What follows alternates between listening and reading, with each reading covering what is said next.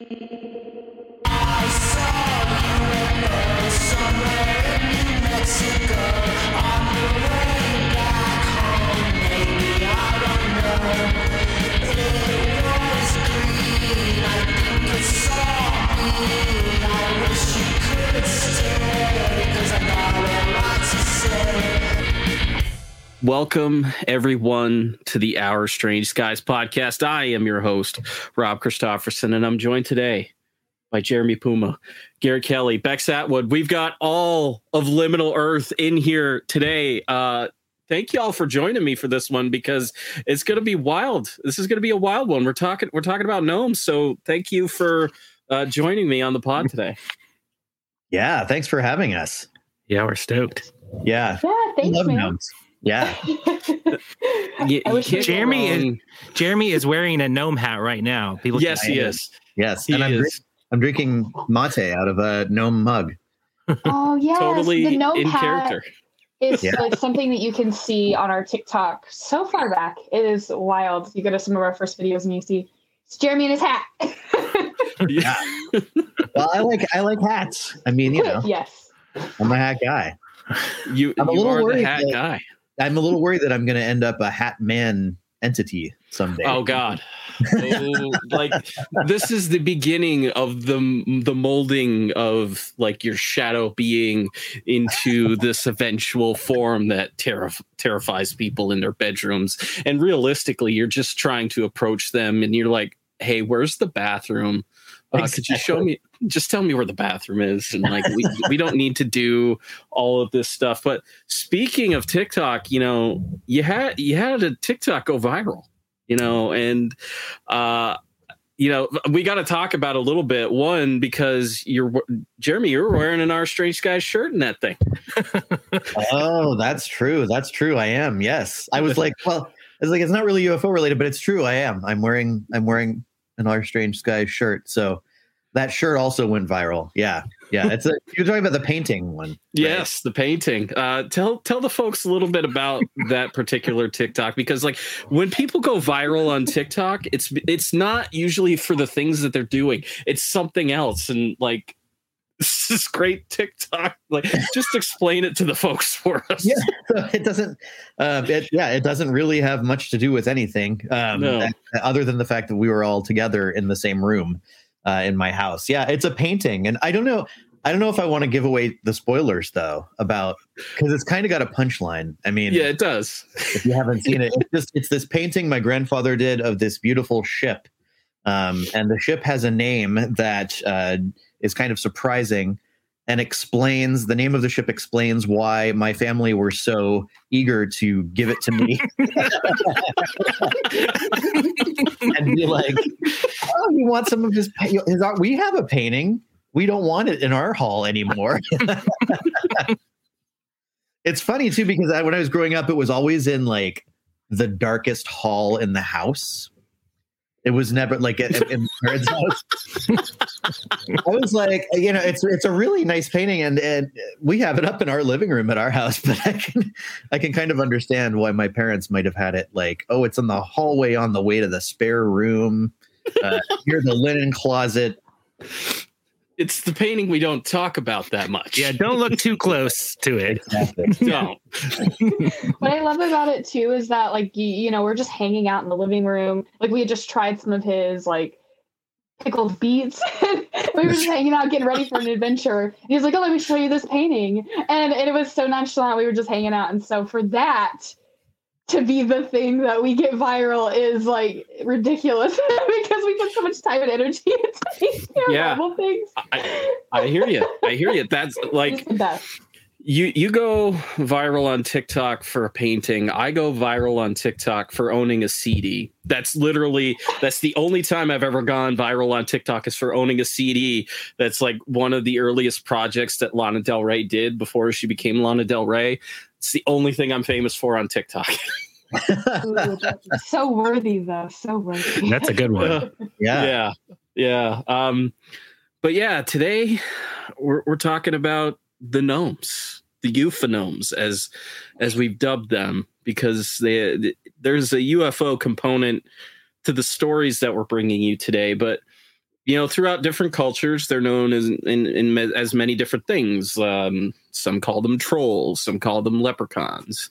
Uh, you know, there's the little people of uh, a lot of indigenous lore and in, in uh, our neck of the woods and uh, throughout the United States. There's the hidden people of Iceland, and you know, the general term, the Fae. They definitely fit into that, but uh, yeah, we're going with gnomes today. And there's been legends and fairy tales throughout history and and we see a lot of those fairy tales kind of like pop up uh, you know, from time to time. And, and one that is like close to me is the story of Rip Van Winkle because you know, I I live probably a few hours away from you know uh, where Washington Irving lived and where he set that story in the Catskill Mountains and stuff. And um, there's a lot of kind of Dutch influence into that story, but there's a lot of kind of uh, indigenous lore around Rip Van Winkle. And, and if you don't know who Rip Van Winkle is or the story. Rip Van Winkle is, basically, I think the Cliff's Notes version, the best way to sum it up is uh, Rip Van Winkle is uh, kind of one of those go with the flow kind of guys. Uh, he's called a loser by his wife. Uh, you know, uh, as as it, he kind of is a loser. He's a loner. He doesn't he he doesn't like to work. I don't blame him. I don't want to work, but uh, you know that is what it is. But eventually, he goes out in the woods and he sees a bunch of short beings and they're bowling, like just bowling out in the woods. So As naturally, yeah, exactly. Like uh, I can't remember the last time. It's been so long since I bowled in the woods. Uh, I got to get out there real soon. But uh, he uh, he ends up eating and drinking what they offer him. Goes to sleep for twenty years. Wakes up and he starts living the best you know life because his wife has left him and uh, he's on his own and just starts living it up. So um, the moral of the story is, uh, in in Rip Van Winkle's um, perspective here, give take whatever the Fae offer. You're going to be living your best life after you know you return. you know, you know what I think my favorite thing about that story is. Mm. Um, or the thing that like the most aspirational thing about it um, is the idea of sleeping for 20 years. Ugh, yes. Yes. sounds so delightful. right?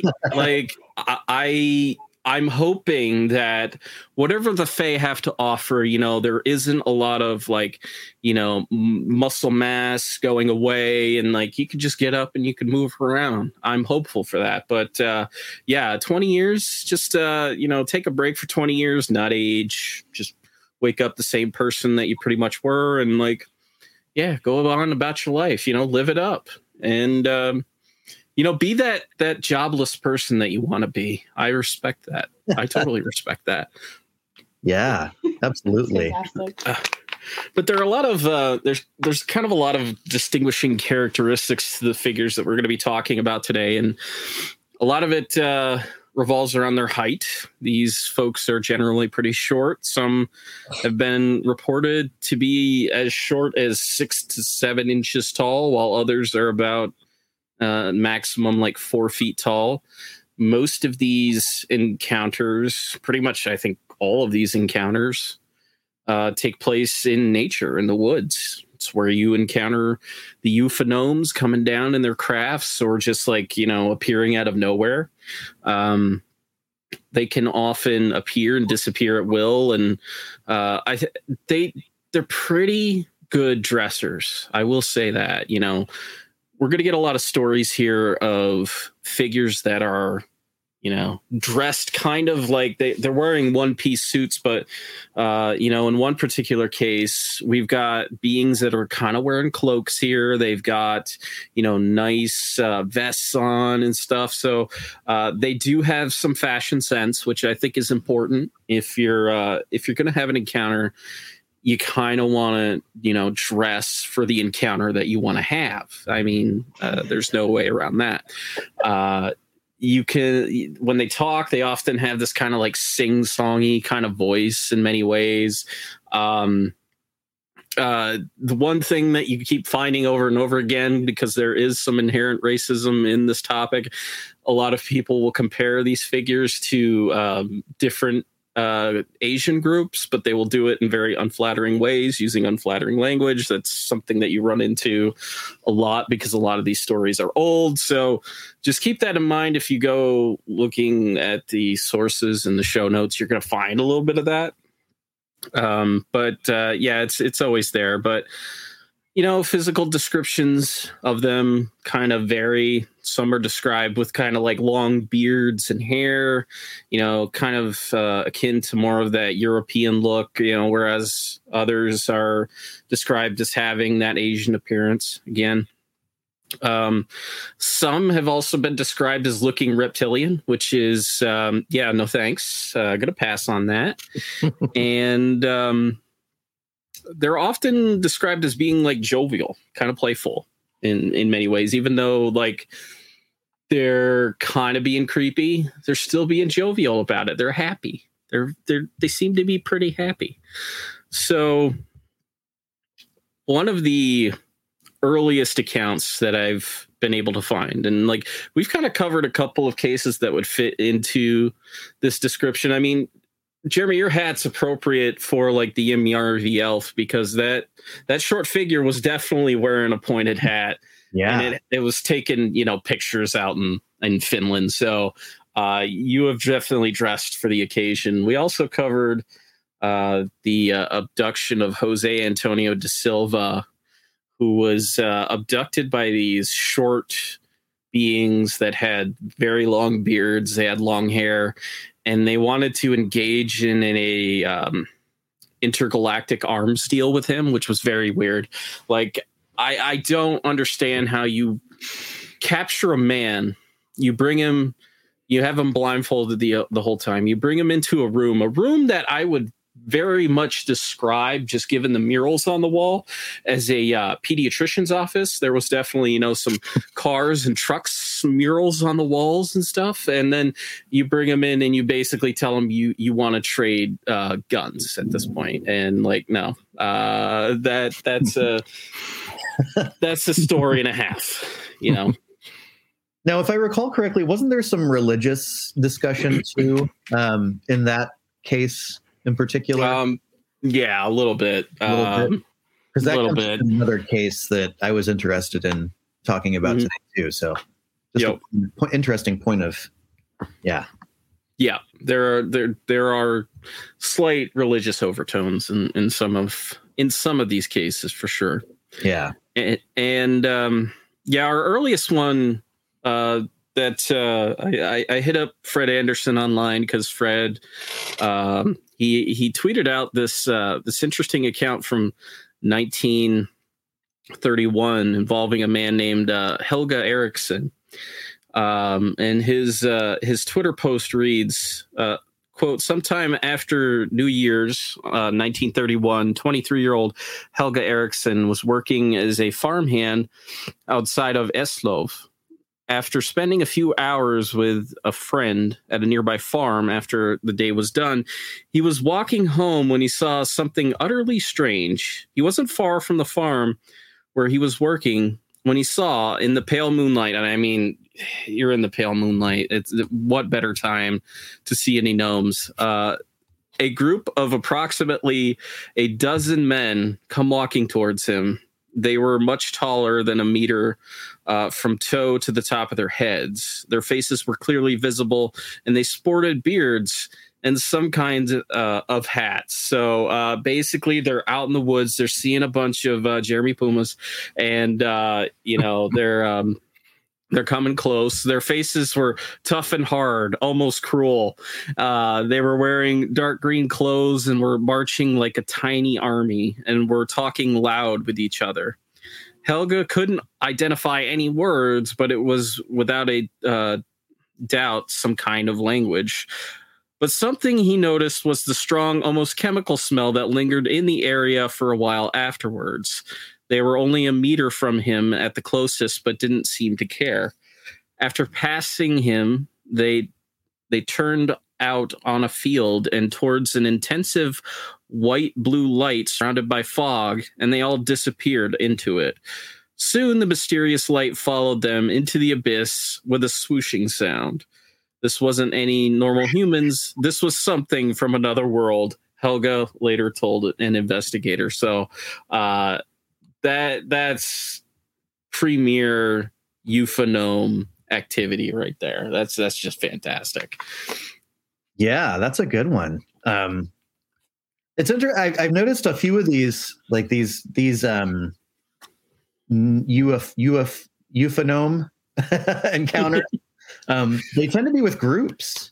Mhm. Like, I know there are a few. There are a few that are just kind of solo, solitary, diminutive beings, but um, I, I, I think kind of the on the balance. I think most of them there's there's usually more than one, um, Yeah, which is there which seems is to be. intriguing. Um, It is. It is like uh what is it about like they they you know come out in numbers, you know, like uh that is interesting. Why do they come out in numbers? Maybe, you know, I don't know, maybe it's just that that whole display thing, you know. I, I've been leaning more into the idea of like a, a, a display. These things are occurring are kind of a display for the witness, but uh you got when you're that diminutive and you encounter strange people just out in the woods uh you're thinking hey maybe why am i seeing people out in the woods right now i Yeah. don't know but but you know it's it's better to do it in numbers um and it's also uh if you learn anything from Star Wars, you know, the sand people hide their numbers. So uh, clearly they could take a lesson from Star Wars here. Hide your numbers. Yeah. Well, the Ewoks are um are kind of gnome like. I mean, Mhm. think about it. Uh, so they could they could be um they could fit into the UF gnome, the UFOGnome. we got to nail It's a, it's a strange phrase. It's a strange. It's a strange phrase. I know. It's just like UFOGnome. Like uh, it's it's a brand. I'm all about branding here. the, the other I don't want to I don't want to take up too much of the I don't want to talk too much, but um I was just I tend to. So shut me up if I if I start to uh, usurp the the convo. Um it's all good. But the the the description of them as like army like Mhm. sort of militant it reminds me so I, I was looking into the history of like the gnome character um as as people who follow the work of liminal earth might know i'm kind of enamored of the idea of um the entities summoned and interacted with in in ritual ceremonial magic descriptions uh kind of correlating to um ufo intelligences and and having similarities therewith. So I was looking into gnomes, um, which I guess uh, the there's a little there nobody really knows where the term came from, but um, they they were saying that Paracelsus, the alchemist, uh, the bombast, the bombastus Paracelsus, uh, is kind of the one who came up with the idea of gnomes as earth elementals, uh, which are basically you know they're spirits within the elements and um, so they would interact in with the earth the way that like fish interact with water. They move through the earth and they they they, were always associated with like finding treasure and uh, guarding treasure. And um, which you know and the fae also are are Mhm. often think about leprechauns and their gold it goes back there are theories that it goes back to this idea of um, and it, unfortunately it's become a word that has some sort of uh, racist and colonialist overtones but the word pygmy uh, which originally was never meant to indicate anything. It was something specific from like the Greek historians, uh, and and the pygmies were this race of diminutive uh, people, uh, and they were said to be very small, like you know three spans tall, so like three apples tall, tall like Smurfs. that's how like that. according to in the Iliad, that's what they are, and they they were involved in a constant battle with cranes and herons like the bird. Interesting. So, So they- like I'm I'm now okay, I'm going I'm going to my brain is going to Point Pleasant, West Virginia. Now I want to see I want to see the cranes taking on these short diminutive figures just battling it out. And you know, you got Mothman that's kind of looking on while all this is going on. I like where my head is going with this. yeah, yeah. That's Uh, But they would organize these armies and they would go battle um, these like just cranes and herons, and they'd just I don't know. Um, but that that sort of makes me wonder like are they are they militant? Are they organized um you know with the with the weapons trade? Are they uh i don't Right. know a lot of a lot of correlations there that make my brain buzz. It makes you wonder what kind of connections that they have now that uh yeah they seem to be pretty well connected in um you know i would say the multiverse at this point. I i think you know they dwell in a lot of places. They've got to have good connections. Uh yeah i think uh you got to watch out for those UFOGnomes now. You got to watch out for them they're uh they're a threat.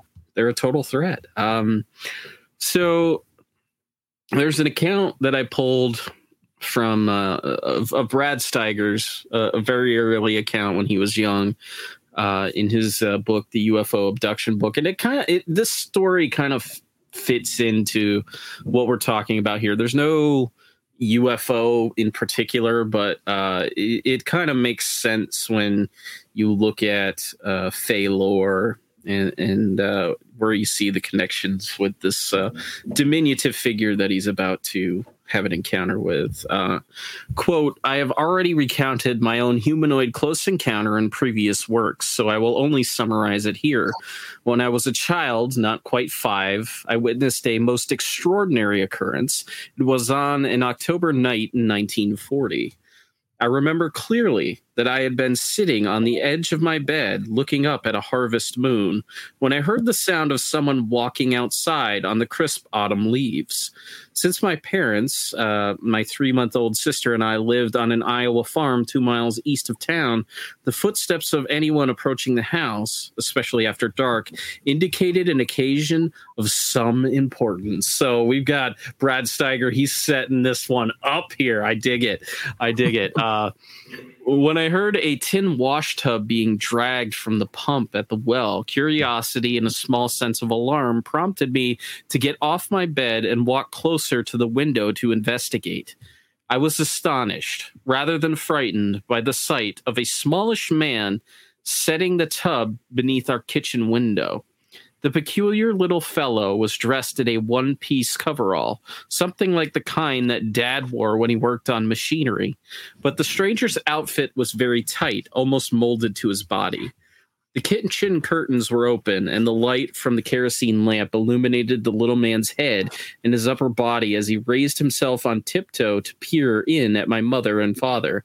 I could see his very large, round skull, two pointed ears, and long, slender fingers, fingers as they grasped the windowsill. I didn't really see his eyes until he must have sensed that he, the watcher, was being watched, and he turned to look at me from a distance of no more than seven feet. Although we were physically separated by a window pane, the transparent barrier did nothing to refract the tingle of shock and surprise that I received from those enormous slanted eyes with their vertical reptilian pupils. I drew in a sharp gasp of air, and my heart began to thud. But the more I looked into the shadowed depths of those eyes, the calmer I became. They were already disproportionately large to, for such a small head, but now they were expanding even more. They seemed to grow larger and larger, more and more enchanting, until the next thing I knew, it was morning. A potent seed had been activated within my psyche. No amount of adult persuasion could alter the evidence of my personal experience. We were not alone in the universe. There were other intelligences walking about who resembled us, who seemed curious about us, and who might even care about us in some way. Uh, that's, yeah, I like. I just, if there's any UFOGnomes listening to this podcast right now, I'm going to tell you one thing and one thing only. Do not peer into people's windows. It's creepy. Nobody likes it. if you want, draw them outside, but don't, but don't peer into windows. What are you doing? Like, that's how you get arrested. I, and now I have to wonder can they be arrested? I'm going to tackle, I'm going to live with this thought the rest of my life. Will they? can they be arrested? I don't know. Garrett has Garrett. You have a, a thing about things creeping into windows, right, or peeking through windows. Yeah, I think Rob and I have commiserated about this before from like sightings and everything with the, the just that peeking through the window thing is Mhm. just I think that as a child that was one of my biggest fears. And that show sightings just had it all the time. I remember just like Yes. and my parents for some reason didn't believe in curtains or window blind.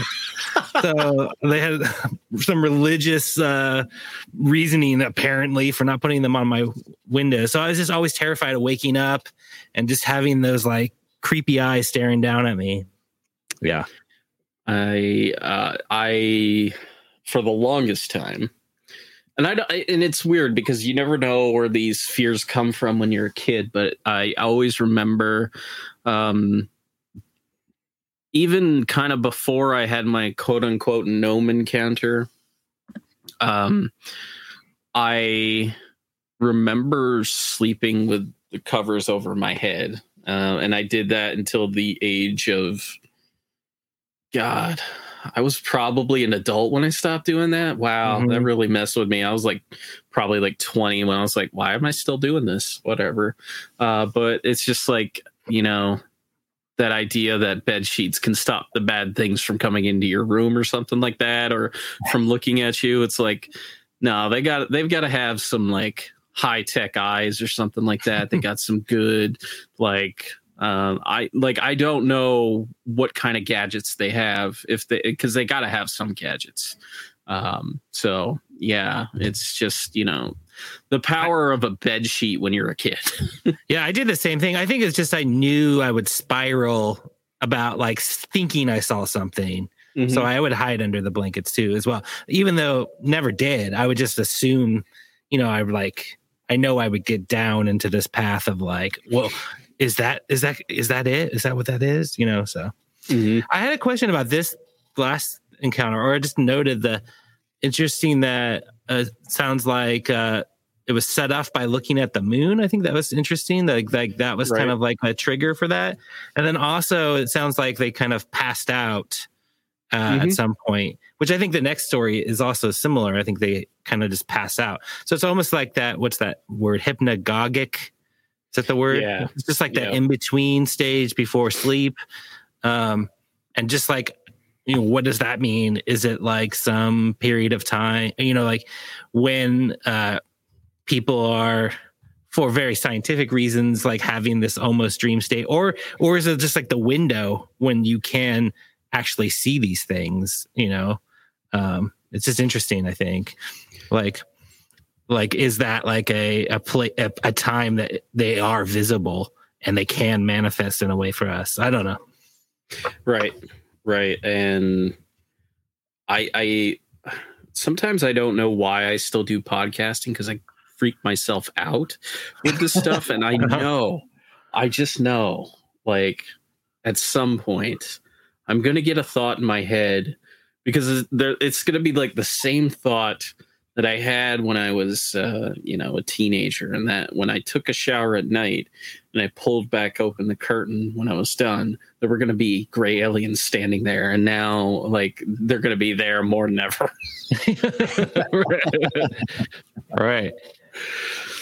yeah, uh, man, I think I need a new hobby uh, other than scaring myself. You should try what's the most mundane thing you could do a podcast about that, you know, like the the the, the history of different kinds of uh tapes, like Scotch tape. Oh yeah, yeah. Um, office supplies. yeah, office supplies. Or that That'd Lana Del Rey CD, just go like go hard on that. Sounds like you had some success. So Just- yeah, it's it's it's my retirement strategy. if all else fails. if yes, if all else fails, I have this one CD. Maybe I can hawk it for some money or something. I don't know. Uh, but um, the yeah. other thing, yeah, go ahead. Some other thing too. I thought it was interesting that he s- said that the it was wearing something that resembled what his dad wore, Yeah, and Mhm. so th- I just think that um, th- and that's where his mind went as the association, like his dad. So it just makes me wonder about like these things being some kind of internal things to h- people and then they're externalized somehow they become manifest outside of us but they are part of our inner world you know and then Yeah. we see them outside and so they take on characteristics like that of like your dad or other things i'm just curious about that as we go forward thinking about it that way that like there's some internal thing that is now like maybe even physically outside of us somehow that i don't understand in a way that i don't know how that works but Right. They actually become a form somehow but they're part of our internal self Right. Right. Right. No, that's a that's a good point. And uh yeah, like it it's always creepy when you can associate the weird little figures that are staring in your window with your parents. It's right and it makes Yeah. me think too like it makes me think about doppelgangers a, a bit of a different way because Yes. if it can uh you know mimic family who's to say that they can't they can't just mimic you Oof. wow, we're go- we're- we're going down. I'm sleeping with the lights on tonight. Damn it. oh rob i'm sorry That's all good. That's all good. Uh, you know, when you have friends that have had encounters with doppelgangers, uh, yeah, it's like uh, that shit suddenly becomes real, and uh, you're now forced to uh, contend with the um, thoughts in your head that you you just don't want to. But hey, those those are my demons. I'll deal with those. um the kind of quintessential UFOGnome story and and one that when you see the depictions of it uh is the uh Rosa Lotti uh Cennina landing in Italy in 1954 and this case kind of comes off the back of a huge flap that was occurring in like France and uh, some of it was uh happening in Italy. Like there was a a moment where a UFO appeared over a soccer stadium and it kind of just like everybody saw the damn thing. And um, this story is just kind of, it, it's definitely, it, it's iconic for a number of reasons, but um, uh, it was November 1st, 1954. And Rosa, who was a mother of four, she had set out at 6.30 in the morning to gather uh, and, and this is interesting here. I think this is like one of the most interesting parts. Uh, she was gathering carnations for an altar to uh, madonna pellegrina.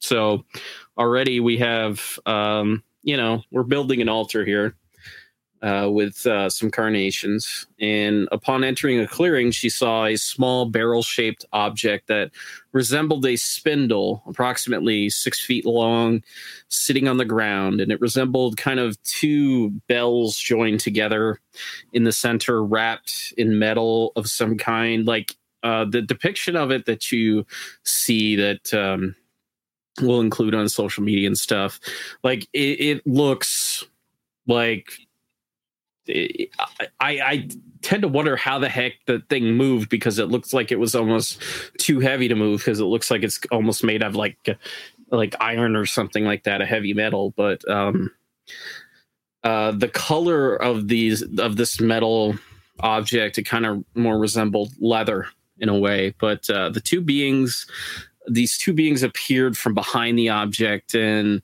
uh, who were quote almost like men but the size of children.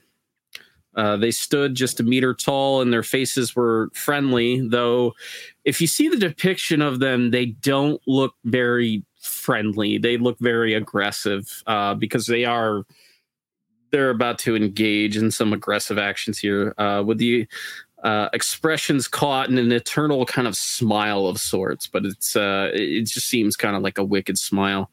Uh, she claimed that because their upper lips curled upward slightly, that their mouths were kind of like rabbit-like.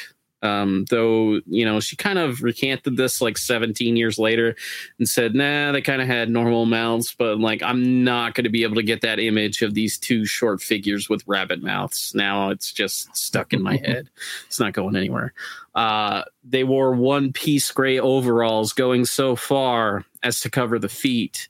Completing the look was a cloak and a double f- uh, and a uh, doublet fashioned with buttons that were, quote, like shining stars. Uh, they wore trousers as well, quote, like the long underpants that men wear in winter. Completing that ensemble were helmets uh, that uh, kind of look like the old school football helmets from like the Mm. 40s and the 50s and stuff like that. The, the kind of leather um, caps there. And one of the beings looked kind of a little bit older than the other. Uh, and the older, I, I guess the lesson here is like the older your gnome looks, the happier it can, it tends to act. But uh, uh, they uh, they kind of tried talking to Rosa, though she really couldn't understand uh, what uh, they were saying. But she said their language kind of sounded like Chinese, but again, like the that that stereotype is weird in stories like this. But um, the older being kept laughing like an elf at Santa's workshop. That's the way that uh, she described it. So kind of like a high pitched laugh. You can kind of hear it if you've watched any of those, you know, like Rankin Bass cartoons uh, and, and Christmas cartoons and stuff. Um, and uh, in a quick, swift motion, this being snatched the carnations that she was carrying away from her, as well as like one black stocking that she was also carrying too. Uh, although this be the being did return two of the two of the carnations back to her um, before kind of just throwing them into their uh, craft and then the being like took hold of this package inside the object and as, as they were bringing it out um because it seemed like they were going to present her with it she decided to run for it and i don't really blame her at this point but uh the reason the main reason that she says she ran is because she feared that they were about to take her picture you Hmm. know That's weird. yeah, that's weird. There's some lore. Okay. So there is some lore that I've interacted when I used to take school pictures. Um, there are some cultures, especially uh, Amish and Mennonite. We had a lot of those back in the Midwest. Um, they would refuse to have their pictures taken because they truly believed that the film, or in this case, you know, the digital reel, if you will, uh, forever eternalized their soul Mm. and that they would become captors. So it's a it's like a pretty common belief in really rural places of the Midwest. interesting. Very interesting. Um this this also kind of harkens to the Imjärvi elf case because uh that being when it appeared was holding this little black box that kind of resembled a camera in many ways. Like uh, when it aimed it at uh Arno Heinen as and Esko Viljo um like there was I don't know if it was necessarily light but it was kind of like uh um kind of might have been light. I can't remember. It's been a while since i covered it but um they he definitely aimed it closer to one than the other. Uh but it looked like uh he was kind of just basically taking his picture. So um um yeah i don't really blame her it's like uh are these people on are are these just you know a couple on vacation I don't Right. know. Mhm. Who doesn't want a good human photobomb too, right? right. Yeah. Along with one- one black stocking and a handful of carnations. Exactly. Mhm. Exactly. Like if you're not familiar with the place, maybe that's, you know, what they deal in. Maybe, you know, that's uh that's just, you know, part of the tourist trade. Now I'm going to assume that uh the uh Italian um tourist trade is just all carnations and black stockings. That's it. we've we've You nailed it. Maybe there is some um, society or culture or um, of, of these beings somewhere that uses um, stockings and socks to uh, like power their craft. Yeah. and that's why um, socks end up missing so often as these interdimensional creatures are using them to power craft like like shrimpy was in the laundry room That's right. The giant shrimp. shrimp from from bremerton um, and we Yep. suspect sock theft so that's Right. That's where my socks are going. You figured it Exactly. So if you're missing socks, uh, take heart and know that you're actually helping power interdimensional craft. I'm man, I work in a laundry room and what are you doing to me now? Oh no, his dreams are gonna be so fucked. Uh, no.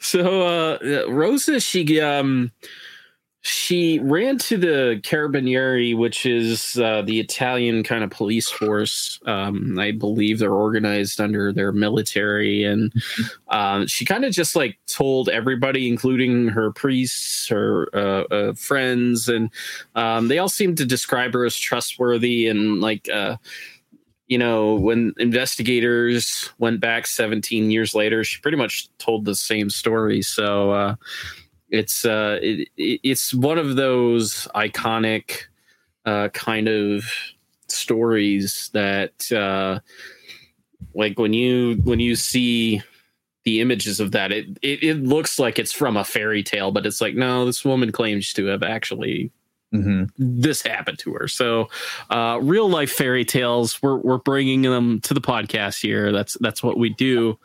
Um so um 1967 seemed to be kind of a busy year in France for uh, figures that fit the UFOGnome kind of uh, uh, descriptions here. And uh, there were these little singing creatures at Arc-sous-Cicon uh, in July of 1967. Radio stations and the press in France and Switzerland and even Luxembourg were in a fervor over the sighting that had taken place uh, on Monday, July 17th.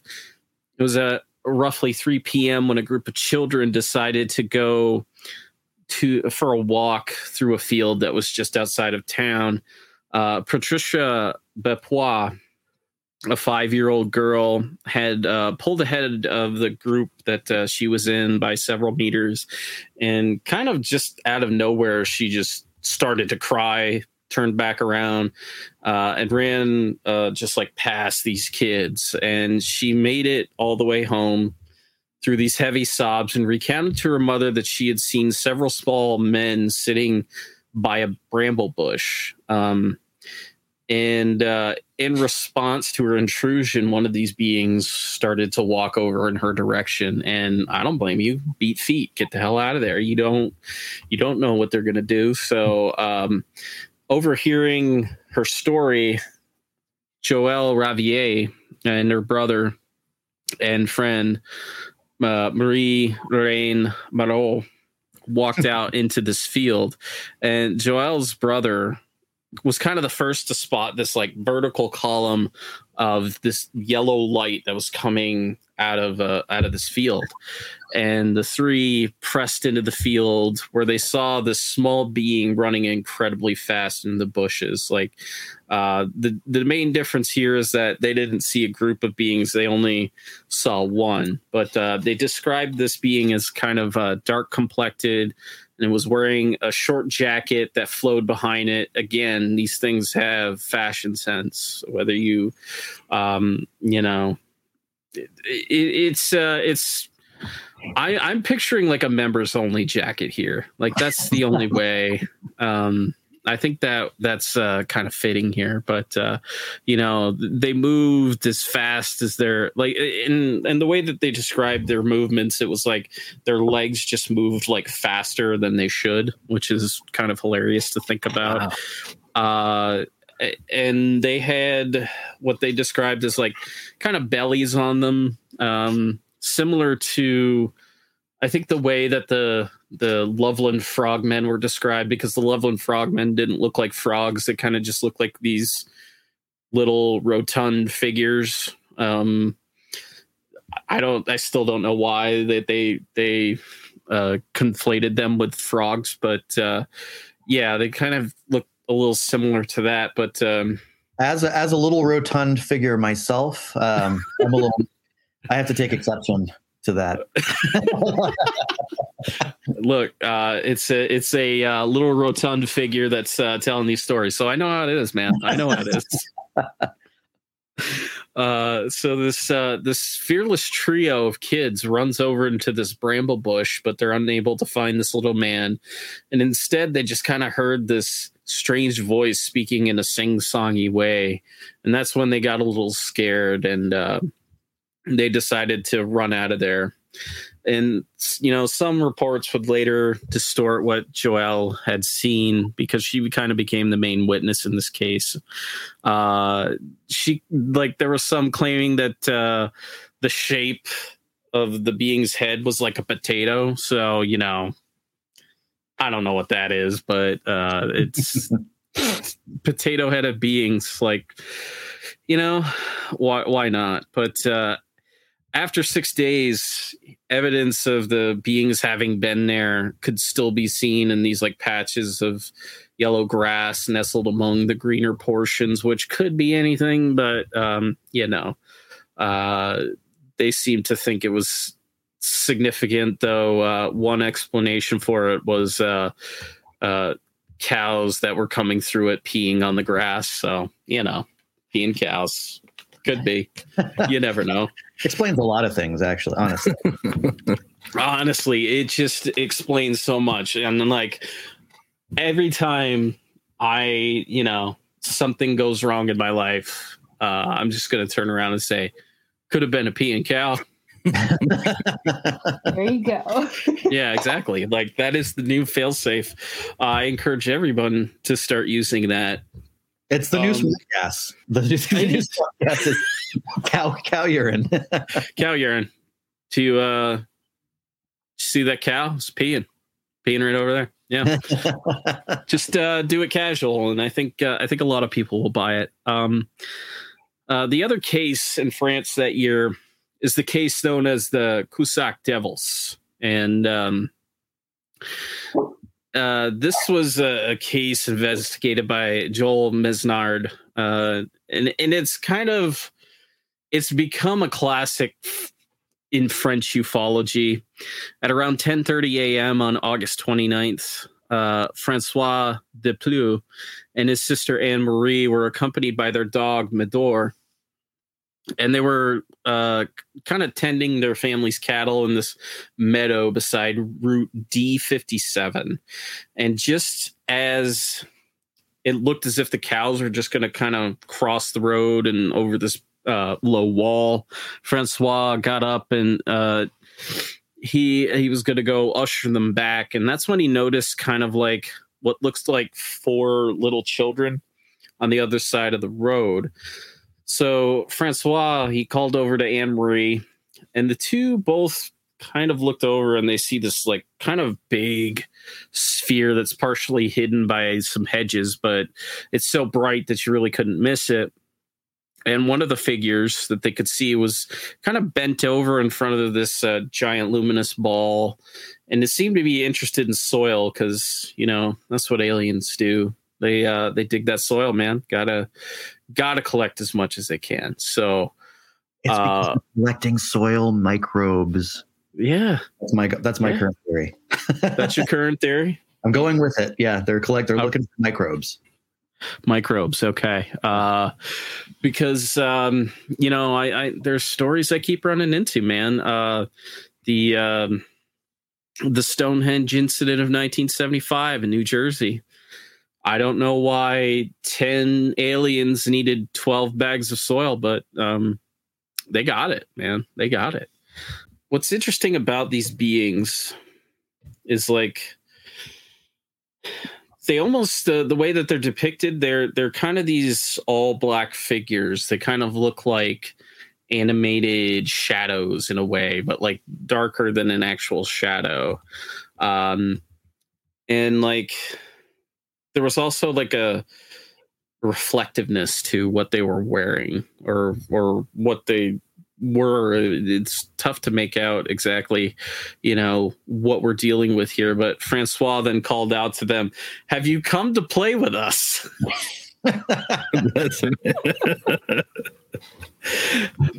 And uh, the beings responded quickly by flying up into the top of this giant luminescent ball. And um, what's interesting is like uh you know the first one goes up second one goes up third one goes up. The fourth one is about to go up and then he goes back down to pick up this like object that he had left on the ground. Then he goes back up into this object and then it kind of climbs into the air uh, uh the object starts to climb into the air before the being can get up there. So as it's ascending, this being flies up and into this object, uh, and it kind of created this high pitched whistling noise as it was going upward. And it made several circles, which caused this light to grow brighter.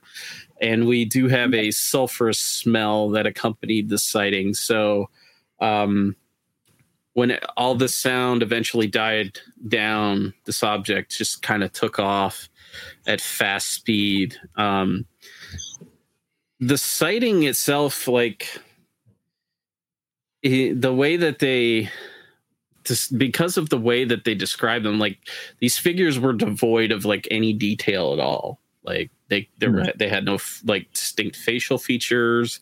They're all kind of like short, but like just these solid black forms. Um, and following the encounter, Anne Marie's eyes apparently watered for approximately 30 minutes and she had trouble sleeping, which is kind of par for the course, I think, with the like a lot of close encounter cases, especially uh, you know, with the the Ohio Valley stuff in the 66 and 67 with uh, your conjunctivitis and all that kind of stuff. So mm. uh, it's interesting to kind of see that play out here. Yeah. These guys, you know, they appeared as like living shadows or or whatever. and when I think about, you know, those peering through the window, um, obviously No. but, but it begs the question to me of what if something that looked more like a traditional like David the gnome like remember David the gnome mm-hmm. TV or, or like that book you know it's same kind of archetype of the gnome with with my big red hat on and all that kind of right. stuff. Like, what if it was David the gnome peeking through your window? Would that be like less creepy, or would be would it be even more disturbing because it, it is this recognized archetype of some kind?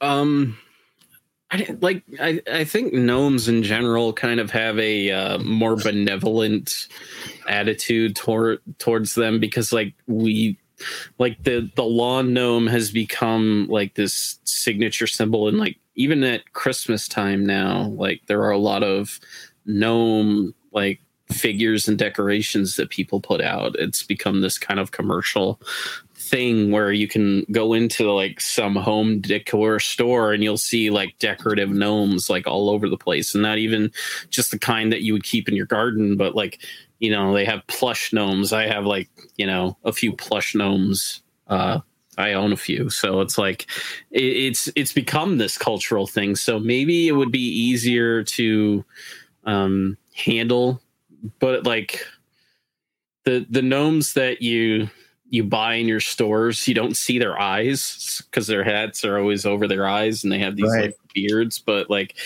maybe maybe it'd be cool. I I might be okay with that. Um, I am going to retitle this podcast Rob Christofferson's Nightmare Factory after this episode, though. I don't know. I feel like there needs to be some sort of like big wig horror director come through and give us the scary but super casual gnome horror story that we all need. Right. So um, we need like the Cujo version of the gnome story. I get it. We yeah. do. We need to show the most traditional cute gnome, and it needs to just be terrible. uh, yeah. Yeah. Yeah. That's fair. When we start our horror movie production company, that'll be the first. the first OMG. Oh my gosh. We need to have a contest now for people to come up with punny uh, titles for a horror movie featuring gnomes. Yeah. I mean, I can't think of any off the top of my head right now, but I'm sure there are people out there. Oh, there's there's got to be. There there definitely has to be. Um, we are constructing your new nightmares as we speak on this yeah. podcast. Uh, yeah. Um, I think what's interesting here is that not only do we have encounters in Europe, but we have counters in in Brazil of all places, and like I stumbled across these two sightings out of like nowhere because like one of the things that I like to do is when I find new resources, somebody points me to new resources online, and I'm kind of barely vaguely familiar with like the publications that are in them, and it's like, and I think to myself, oh yeah, they've got this in here. I'll just like start perusing. So I started perusing the SBEDV bulletins, which is uh, Brazil's kind of like flying saucer club. Um, and I just kind of picked a random issue and I get two UFOGnome stories out of nowhere. Uh, I did have help trans. Uh, someone did translate them for me, uh, and uh, this first story is uh, it involves a woman day uh, named uh, Maria de Figueiredo, um, and she worked on her family's farm, and the family uh, one of the crops that they grew was corn. Um, she had gone out with her brothers um, into the fields early in the morning. And this was a nice day, you know, with a gentle breeze. It's kind of picturesque here.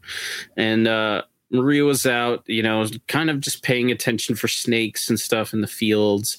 It was around 9:30 a.m. when the strong gust of wind moved through the field, and it was accompanied by this quick snap behind her. And standing roughly 10 feet away was a small figure that stood three or so feet tall. And behind this creature was a small craft that stood just just about um like probably like uh about as tall as the figure, but about seven or so feet wide. It looked very metallic, bearing this like kind of small propeller on the front of it. When you look at the um, depictions of this craft, it's like very archaic looking. Like it looks kind of like um, it's very UFO like, but with the small propeller on the front. It's just it's a bit comical to me. I like it. Um, I kind of want to know where I can get one uh, and and fly it around. But uh, it it had this like glass dome on top, and it was hovering about three feet off the ground. Quote, when asked, she explained that the being's head was ovoid and long, that the small man, who had appeared uh, had a well manicured mustache, which I dig. We've got mustaches here and like kind of scarce hair, cut in a circular shape. So now what I am picturing is uh, we've got Hulkamania in this cornfield, like miniature Hulkamania, uh, going wild for corn right now, and um, definitely like the the description of this being is hilarious because it's like this being has a receding hairline and a mustache. I um or or I'm also kind of picturing like um uh, you know, yeah, I think Hulk Hogan kind of really captures this being um, the the image of this being in in kind of the perfect way. Um, and it wore a, a, vest superimposed to its shirt uh, which uh, which is interesting. It's interesting uh, apparel here. And hanging from its neck it brought a medallion with strange symbols that were indecipherable to her. Another figure kind of remained inside the craft, and it was only visible from about the shoulders up. Maria watched the small figure in front of her walk through the field, and it was kind of plucking an ear of corn, and it seemed to examine it very carefully. Uh, you know, just bringing it up to its uh, uh, face and such, and uh, he started to make these gestures to Maria that she uh, assumed meant uh, that this being was wondering if the corn was edible. So uh, she also had the impression that this being was communicating with the being inside the uh, craft too. So she, um, the being returned to the field, and shortly after, it waved to its companion, and then it returned to the ship, and the craft lifted up and their small dog that had accompanied Maria out into the field uh, started to bark like crazy. It didn't bark before then, but when the craft started to lift off, it did, and uh, it broke some um, branches on a nearby tree. So I think this is my favorite story because, like, um, just the way that this figure is described is is just beautiful. I, I love it. Yeah, brother. Let me tell you something, brother. If this corn is edible, I'm going to be coming back for a whole lot more. this is that. This is the picture that um, you yeah you this you people if you're listening, you've got to see this picture. Um, yeah, I'll post it. It's, it's awesome. I mean, he kind of actually what you know what he reminds me. He doesn't like to me. It doesn't scream wrestler because I'm not. No. Uh, I'm not in that into that as much. But to me, it, it screams like um, early '90s, like Manchester British, like Mhm. raver- like it, it. It looks like it's wearing a tracksuit. yes, Uh, um, like a what do you call the? There's like a British term, uh, like a chav or something. Like is it chav? You know what I'm talking about? um, I'm not. I, I know what you're talking about. I'm not sure what they're called, but like yeah, it, it disaffected youth of of Britain in this era who like live in the you know British um, version of you know public housing and wear tracksuits and like gold necklaces and or um or it looks like um you know like a British something from like a Guy Ritchie movie. Like he's like you know like this I really think he's this guy's planning a heist. yeah um it's it's oceans 11 out in this field and you know what the the corn is like you know it's money it's it's basically money. So you got to think he's he's kind of scouting it out. You know he's going to be back. You know he's going to be plucking a bit more corn because like why not? I mean we have corn and everything in this country. It's it's uh there's a lot of corn here. And and the craft the craft looks like something that you would be able to like that's something that like a rich person would buy from like one of those old sky mall catalogs. Exactly. Exactly like a personal um ufo i guess. Like, right. Right. With a with a nice looking propeller on it. I it's uh it's fashionable. I dig the ufos that kind of try to fit in a little bit in um in this uh in, in you know earth terms here we've got a little propeller because hey that's that's how some of our planes fly. They use propellers. So this uh this ufo uh, i i dig.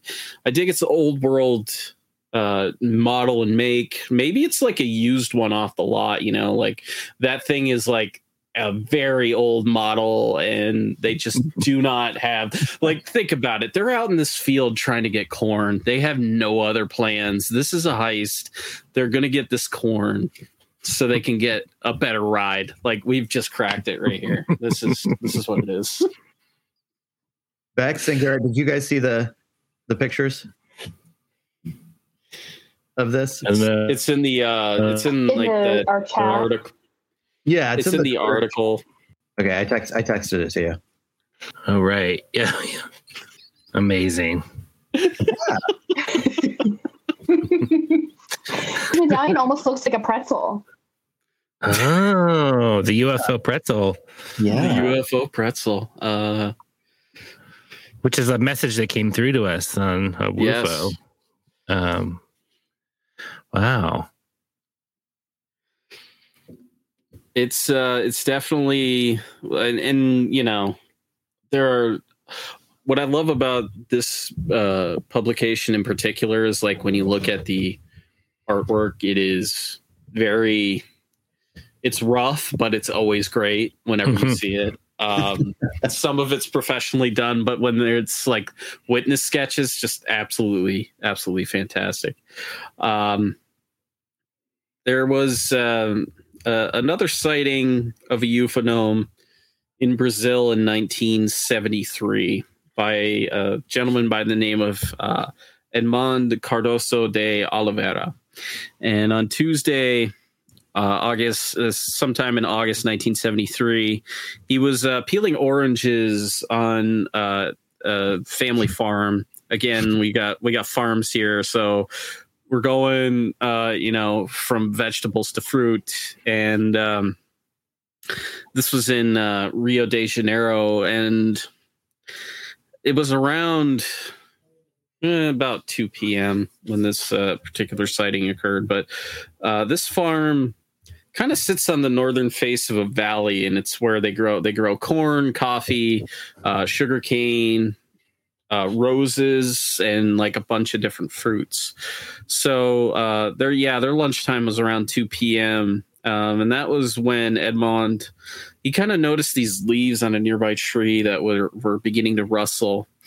Uh, and it was kind of weird because all the other ones around it weren't, so it wasn't the wind. So through the branches of an orange tree, he could see a quote shining ball that appeared to be the color of blue aluminum. And it was roughly about two meters in diameter and it floated above the ground just a, a small distance. Um, this direct quote from the uh, SBEDV bulletin kind of just, you know, captures it here. Uh, quote, at a distance to the object, object, impressed by the sheen of the object, Edmond got even closer to it, up to about one meter away from the object, and noticed that on the superior part of the ball had a cylinder made of the same kind of metal. So what he's looking at is kind of just like this egg-shaped object that kind of has a cylinder on the top of it. Uh, uh, and it kind of just like widens into this uh, cone and uh, the cone cylinder structure spun slowly. Each rotation lasted from one to three seconds and was roughly counterclockwise when seen from above. Roughly 20 meters uh, from some nearby trees, Edmond noticed that the lower branches of a cedar tree, around 20 meters tall, also at 10 meters off the ground, this ball was found um, just kind of like uh, 25 feet away from this this tree. Edmond observed that the cone cylinder construct had a sway of a slow uh, inclination of about 50 centimeters and swayed from side to side, which led him to think that the construct could lose balance and fall on him. And as such, he moved about four meters back, and in that movement, turned his back to the ball he then heard a snap as if a metallic door opened, which really happened. He then saw on the inferior part of the ball a door approximately one meter tall by 50 or 70 centimeters wide. Through this door, he was able to verify the thickness of the walls, which were about five centimeters thick, and the interior of the ball was black as night. After standing there for a short period of time, a small figure emerged from the craft and they floated in the air at about Edmund's height. So they were both looking at each other at eye level. Quote, the being was covered in black from head to toe. He was, however, of gray color in the following parts the knuckles, the hands, in apparent rounded and smooth form, the shoes, no heels, of about 20 centimeters in length, six centimeters wide, and three centimeters thick. A band of about six centimeters in width around the neck, a mask that had orifices for the eyes and mouth. The clothes were formed of a large portion of juxtaposed semispheres of variable diameter the biggest had some five centimeters in diameter. The semispheres got smaller as they approached the head and the extremities there they were about three centimeters in diameter and, ju- and adjusted uh, to articulated movements as if they had elasticity on their back uh, uh, there was like a gray box that was smooth and metallic in aspect with dimensions of about 55 centimeters in height and width and 45 centimeters in length. From the being's ankles was projected backwards in a horizontal direction a flexible transparent and light quote treadmill of about 50 centimeters in length by 5 centimeters in width. This treadmill got fainter at its edges, and this was always visible on the steps hovering of the being. So, like, I'm picturing like treadmill shoes on this thing uh, as it's moving. Like, this is this is Sky Mall type material for sure. Um, but the being moved closer to Edmond, and um, what's interesting is like it's floating, but it's also just kind of stepping in midair towards him. Uh, and like it could cover a decent amount of distance in a short period of time. But Edmund didn't stick around. He he ran as quickly as he could after that. Uh, and what's interesting is like there there were additional sightings in the area of other kind of similar objects. Uh, but like, man, I don't know what it is with these farms and these UFOGnomes. They're just like, like you're. You, he's trying to enjoy his lunch break here. Give him a, you know, get away from him. God damn. The I orange the shoes. Oh, go ahead. thing. No, I was just saying oranges. Oranges again. Mm-hmm. Oh yeah. yeah, that's the that's I saw like all of our faces as soon as, as, soon as oranges were brought up. We were like, ah, yeah. high alert. Yeah. Yeah. Should we talk about? Should we tell about our orange mystery? Should I think you should tell about the orange mystery? I should let somebody. I've been talking too much. I'm going to let Garrett talk about it. uh, the Orange Mystery. Well, in the little town right outside of Seattle called Renton, uh, we know um, this person named Paul Constant notified us that uh, there's this pile of oranges outside of this uh, the Black River riparian forest on a trail, and it's like a pretty massive pile, and they were all already peeled. Um, and he just reported to us like this is weird and so we went checked it out. Indeed, it is weird. Um, and then apparently, like what, like three months later, they they appeared again in the same location. Um, and so we started investigating further, and we looked on like the Renton um, Facebook groups and like this place and this by this forest. It's been happening for years. These mystery oranges just keep showing up um, and what's funny, what's kind of funny is that um, the same spot was already significant to Jeremy and I because a couple of years earlier we had went there with our uh, kids. Um, we were looking for this uh, urban legend thing called the Screaming Well, and we had been wandering around there, kind of like LARPing with our kids a little bit, like pretending we were going to go look for like kind of like Hobbit style, like Lord of the Rings uh, thing. You know, we're on a quest, and we mm-hmm. came out of the forest there, and we saw this guy who had these like goggles on with antennas on them, and he was leaning against a silver car, and we are just like, "What? Is, what? What is this?" Yeah, it felt like Doc Brown and Back to the Future or something. Mm-hmm. And then he he lifted the glasses up and he said, "Hey guys, want to fly?" And we're like, "What is going I mean, we're just like freaking out. Like, what is? And he like lifted his trunk open, and he had like extra pairs of goggles, and he put them on all of us. And we like held. He, he said, "You got to hold on to my car." And then he flew a drone around. So it was kind of like a mundane thing. I was like, okay, he, but he flew his drone around, but we could see ourselves outside of our bodies, like look at, watch ourselves through the camera of this drone. That that is that's freaky as the hell. drone. That is freaky. Yeah, I know. Yeah, we've called him the drone gnome ever since then. The drone gnome. We call him yeah. the drone. He's like a modern gnome, you know, and like, uh, and he would all and like he had like a, his own like little craft, and he like we could see ourselves out of like give it gave us the gift of flight, and now there's these oranges that appear there all the time, um, and it's like a mystery in Renton. No one knows where they're coming from. In fact, just today, this is an update, like exclusive. Someone Instagrammed us and said, like, I work in a building right next to it, and I've been wondering what those oranges, why they're there. And I'll tell you, uh, a couple, I don't know when this happened, but she went into the back and there's a big dumpster and she found piles and piles of orange peels. Whoa. But no oranges over where the oranges are always seen. That's messed up. Yeah. Like, so she's like, what? So you've got a bunch of orange peels in the dumpster, but yet you're putting the oranges like, uh, you know, a, a, few hundred feet away. No, that's messed up. Well, because people say they think that the orange peels are being used to like at a bar or something, and so that's why they're just throwing away the oranges.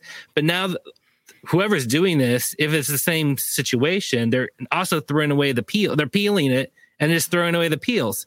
So what is why is this happening? Why are why is someone peeling oranges and leaving or peeled oranges there? Unless they're right.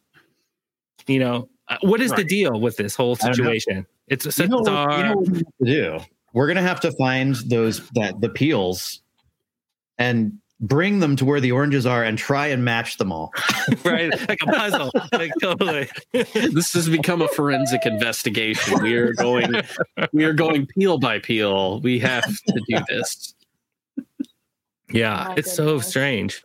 Yeah. That it like yeah, because like uh if you if you all go check out the Liminal Earth uh, TikTok, you will see these oranges on there uh, as a, as I have uh, you know a few times now, and it's just like um why just just why why random uh, like it, and it is a significant pile of oranges. That's a lot of oranges, and it's like it makes no sense that the peels are not with the oranges like they're separated like I, my mind cannot wrap itself around this concept of why you would put peels in a dumpster but you just put all these oranges out there what the hell And we went we went again recently and there was no oranges, but we found a carton of orange juice that's sitting there in the same spot. Like, what is going on with this place?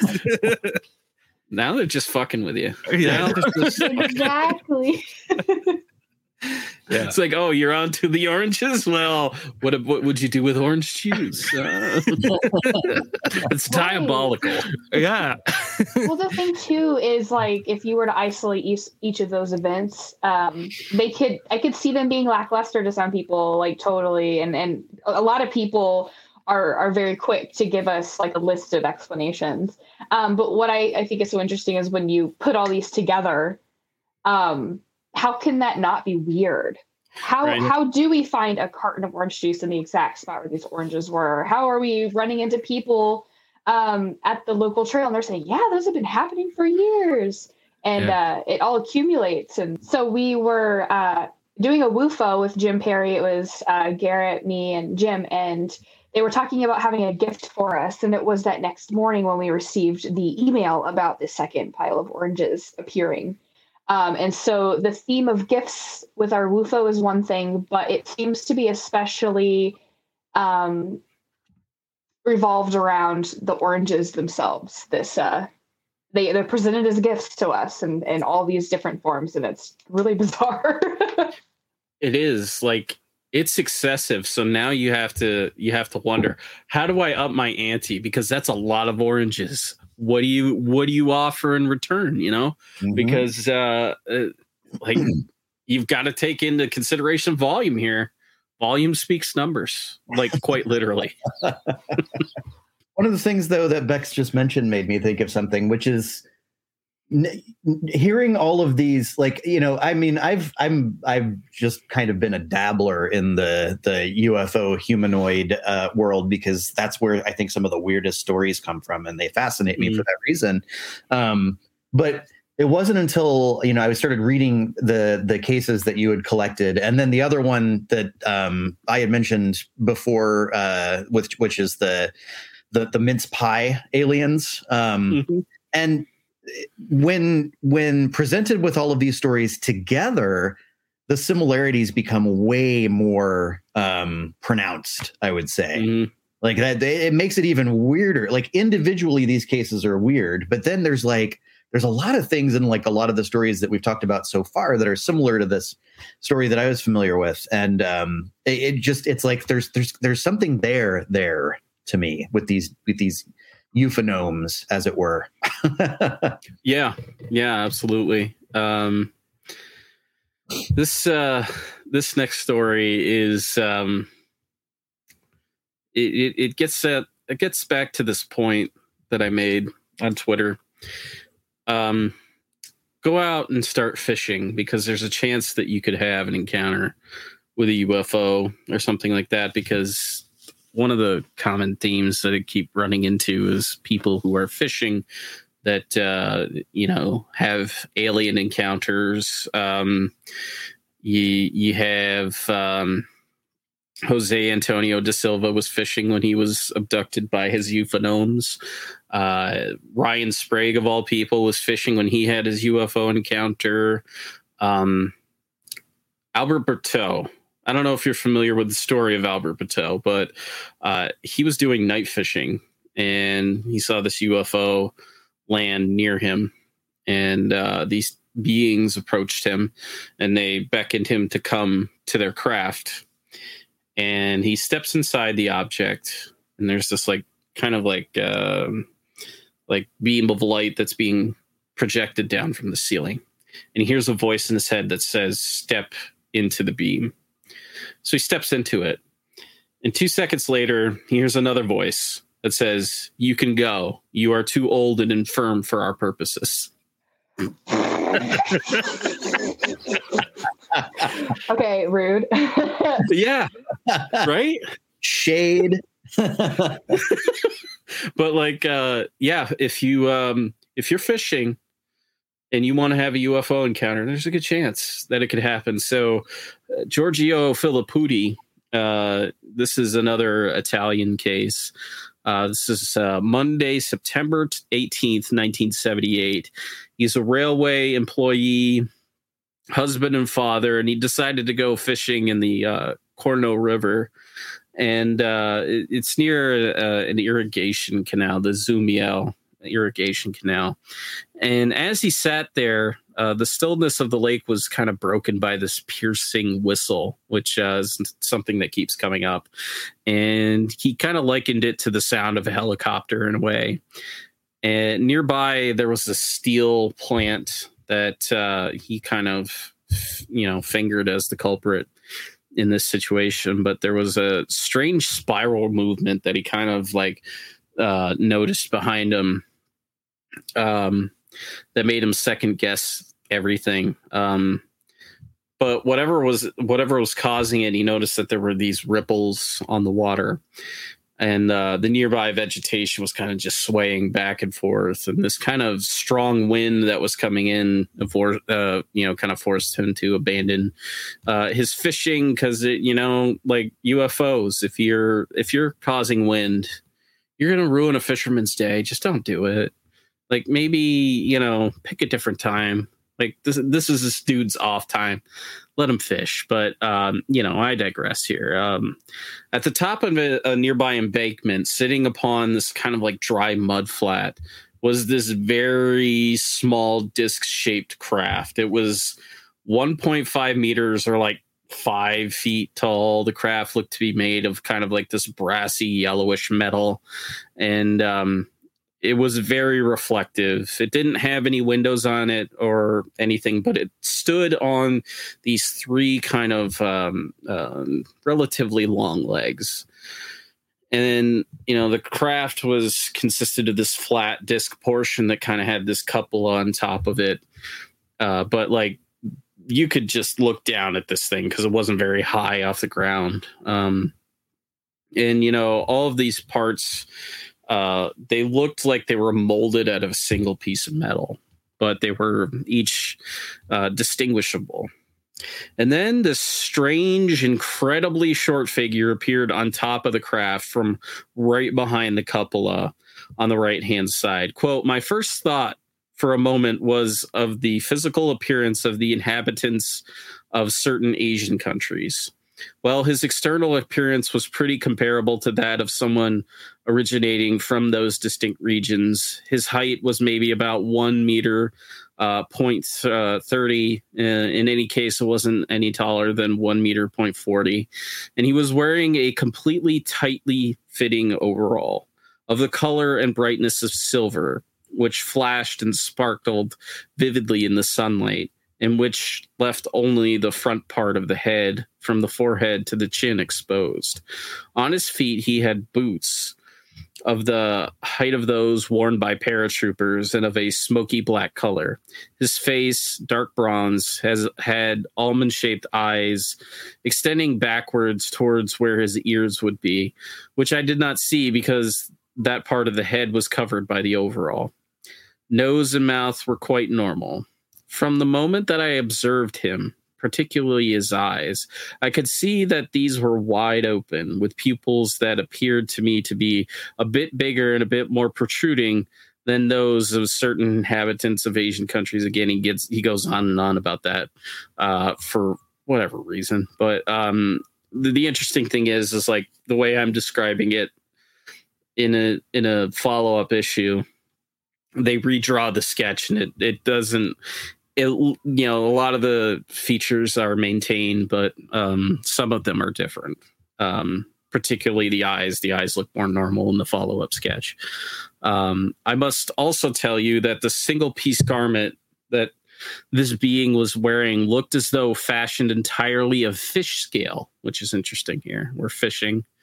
Uh, and uh, that he was wearing approximately at waist level two containers of the same color as his boots and measuring about 15 centimeters high by eight centimeters width which looked like cartridge cases and gave the definite the definite impression of being held up by something. His hands were clad in white gloves.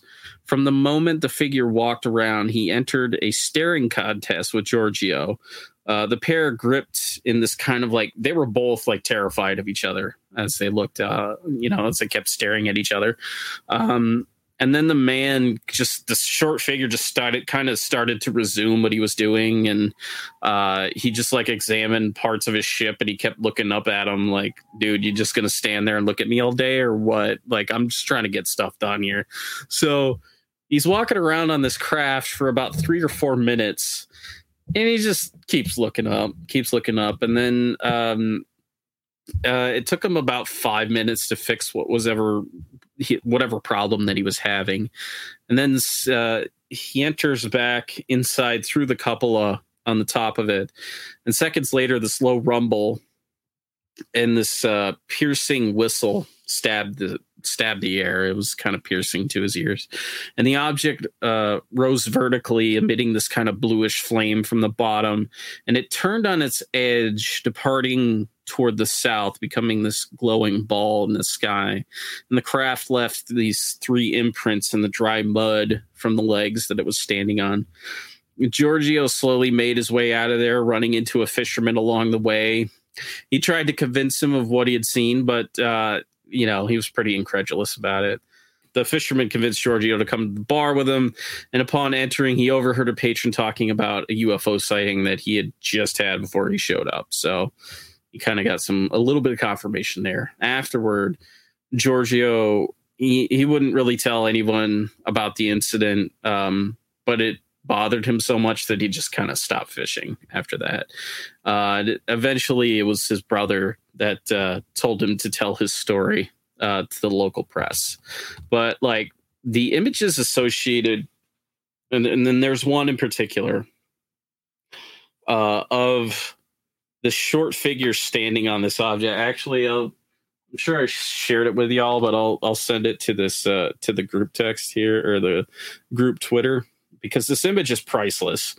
Um, and I will share it on social media because like it's just so wild. Like I think his height estimations were off because like he's saying it's like one meter um and and such but i think he was a little shorter than than uh, one meter, but like the figure that I'm looking at here in this image is like got to be no more than like eight to ten inches tall, like just very small. Oh wow, yeah, yeah, and like this this bronze disc, but like it's such a it's such a fantastic story. I yeah. I, I, I love that one. Um, like the golden egg, you guys.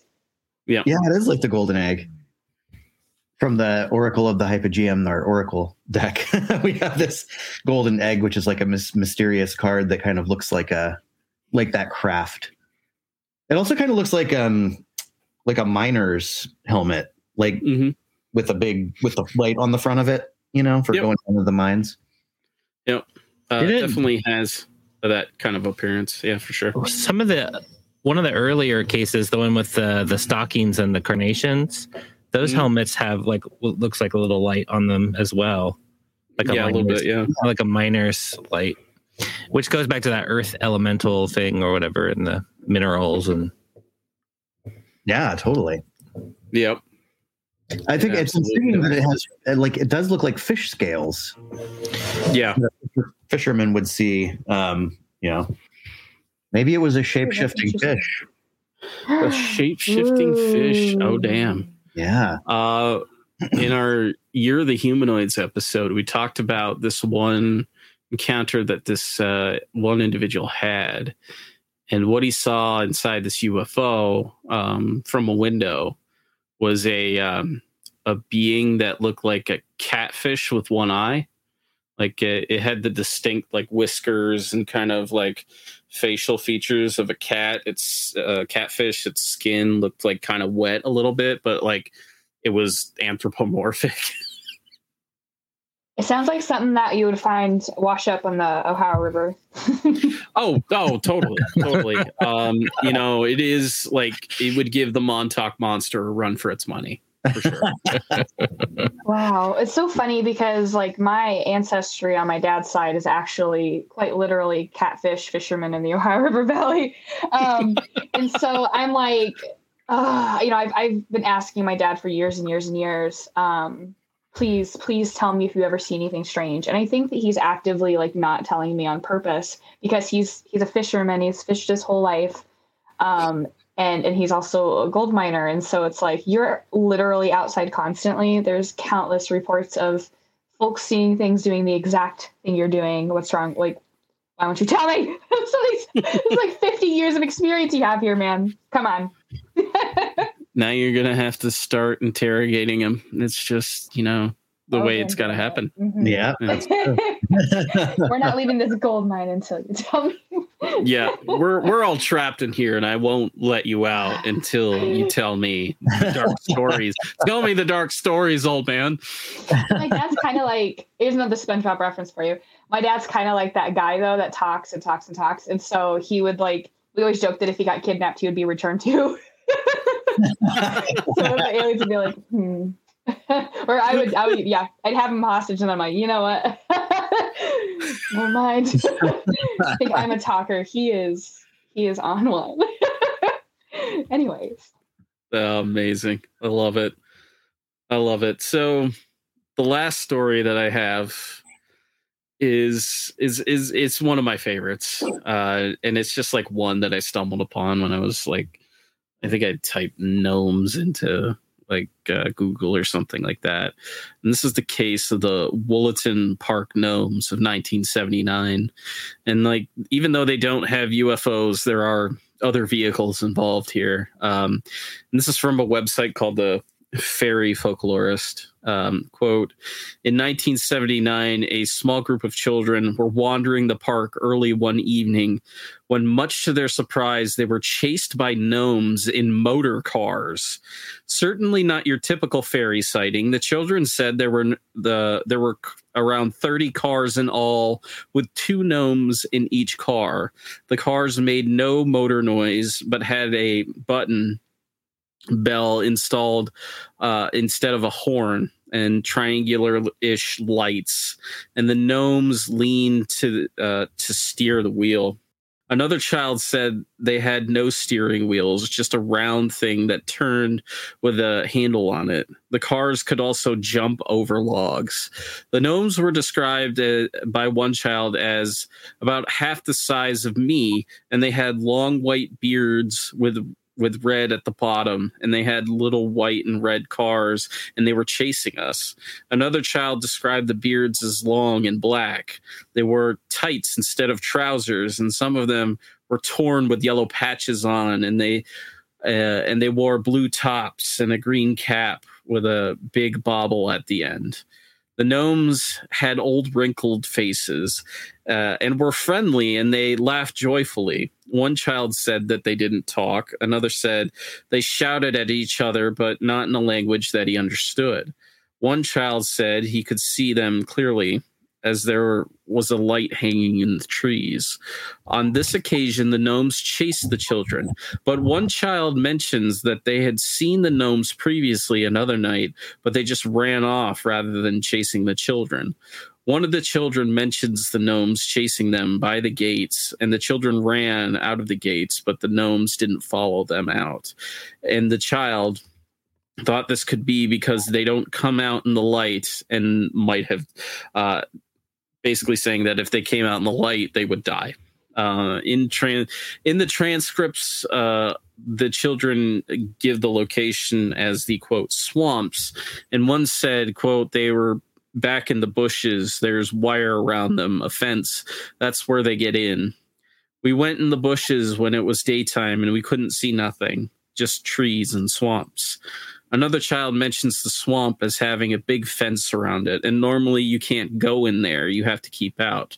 The third transcript mentions a gnome coming out, quote, the hole where the fence was. And the children saw gnomes coming out of the holes in the top of the trees. And the chil- and the child says, We just went over to the fence to look at them, and when we went closer to them, they went back in their holes. One of the children was said to have fallen into the swamp during the chase, so presumably the children entered the forbidden fenced off area. End quote.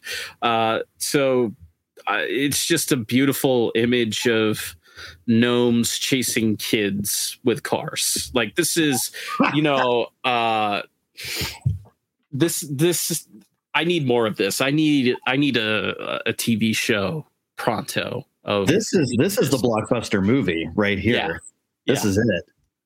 yeah this is um uh what what the heck is that tom cruise movie days of thunder i think we need that but with gnomes uh Gnomes you of Thunder.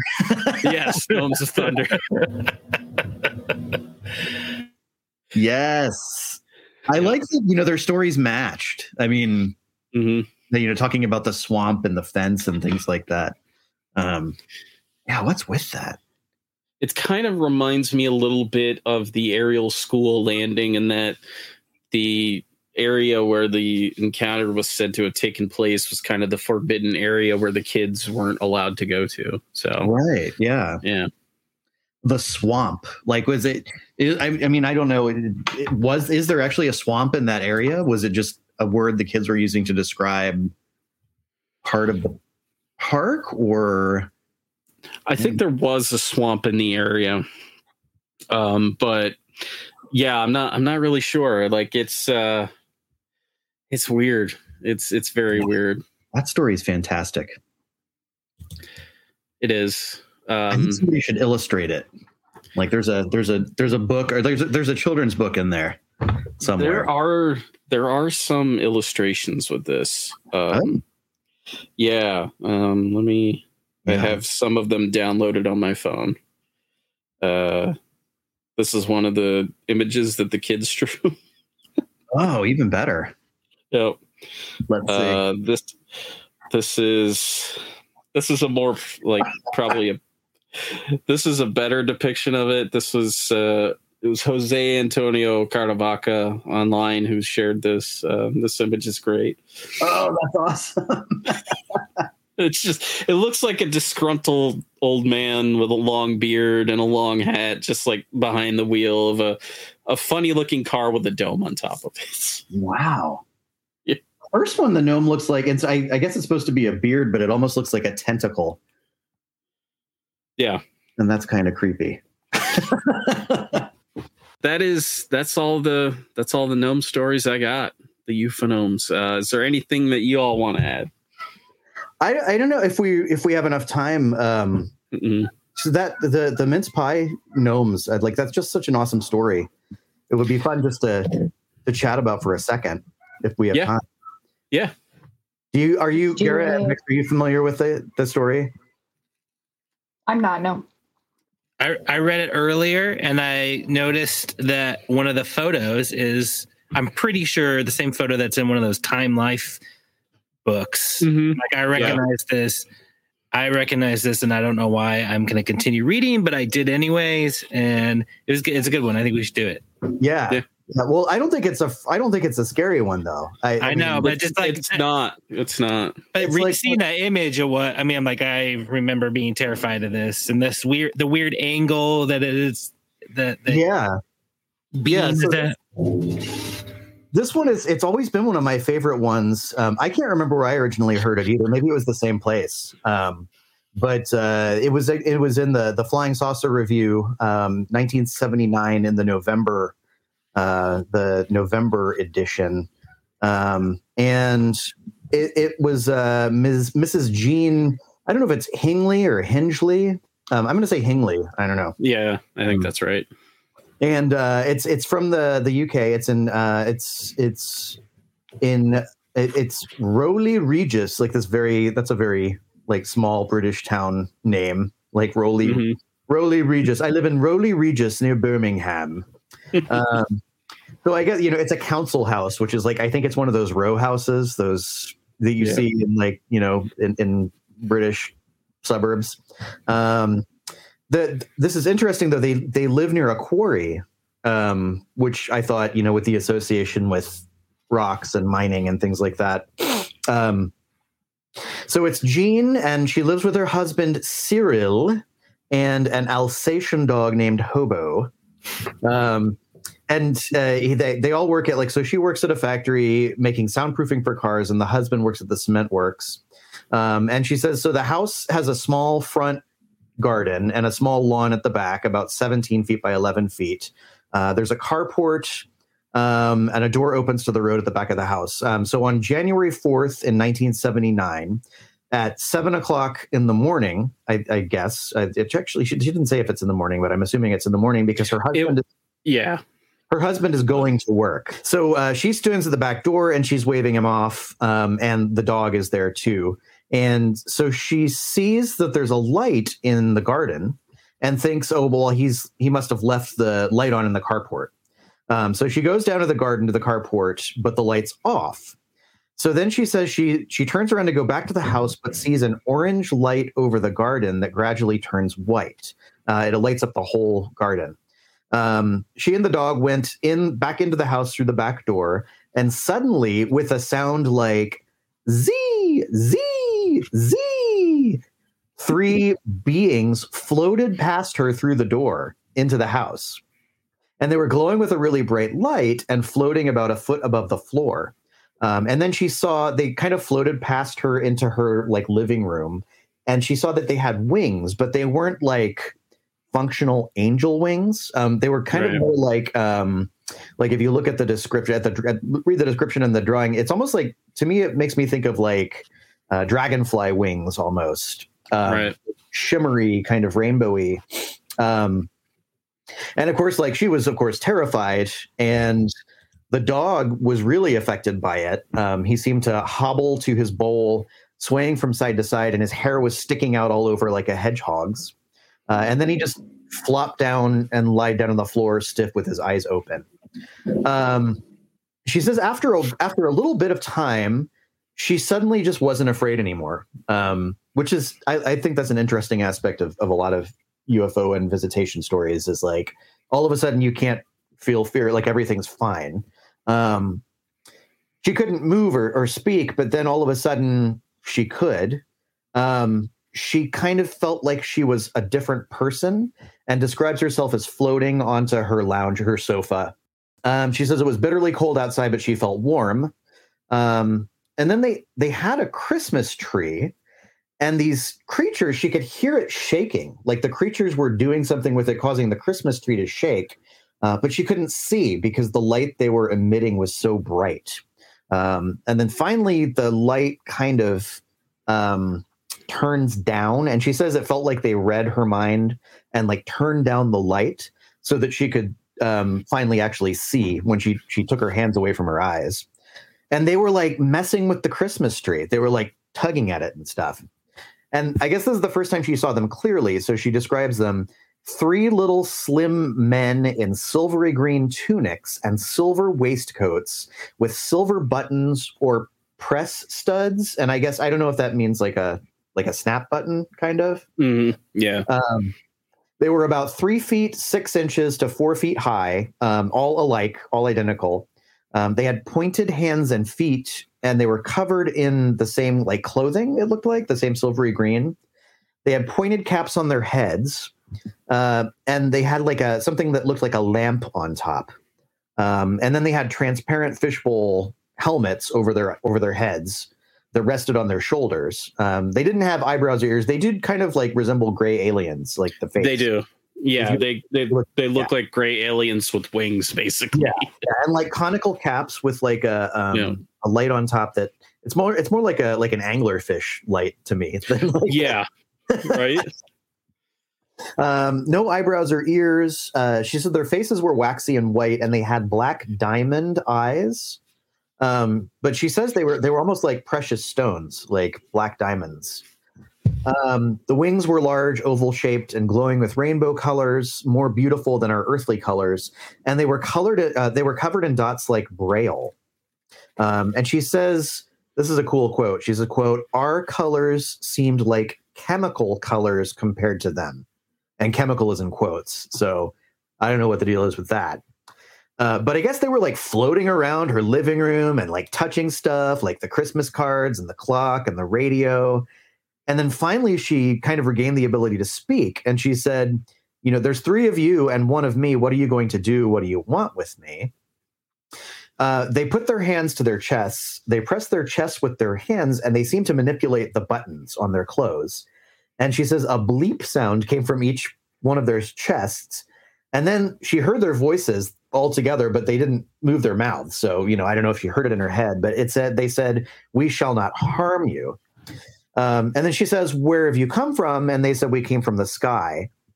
And then they started to like mess with the Christmas tree again. Um, and there was a little fairy on top and it fell off. And like she couldn't move to pick it up. She was paralyzed. And she, but she said, um, We put up a tree at Christmas because we believe Jesus was born then. And they said, Mhm. We know all about Jesus. What does that mean?